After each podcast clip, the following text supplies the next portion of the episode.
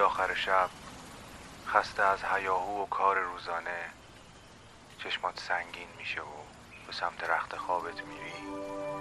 یه لیوان آب و یه موسیقی بی کلام می‌تونه تو رو به خواب بهتری ببره. آهنگ شب.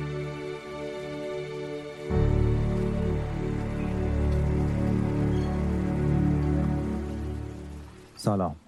من مهدی هستم و شما دارید به قسمت ششم از فصل پنجم پادکست آهنگ شب گوش می‌کنید. پادکستی که می‌تونه شب شما رو با یک موسیقی بی کلام به خوابتون وصل بکنه. طبق معمول در قسمت ششم آهنگ شب در هر فصل به یک موسیقی کلاسیک می‌پردازید. اگر با موسیقی کلاسیک ناآشنا هستید یا حتی از شنیدنش میترسید حتی از شنیدن اسمش می‌تونید قسمت یازدهم پادکست آهنگساز رو گوش بدید. از خیلی از آهنگسازها و اصطلاحات موسیقی کلاسیک اونجا میگیم تا همه باهاش آشناتر بشیم و ترسمون ازش بریزه. اما بریم سراغ قطعه امشب. قطعه از دوران نئوباروک از آهنگساز ایتالیایی به نام آلبینونی. قطعی که بیشتر از همه از این آهنگساز شنیدیم. آداجیو در سول مینور. آداجیو به معنای زرباهنگ آهسته و سنگینه. سازهایی که تو این اثر استفاده شده ارگ کلیسا و دست سازهای ذهیه و در قطعه دوم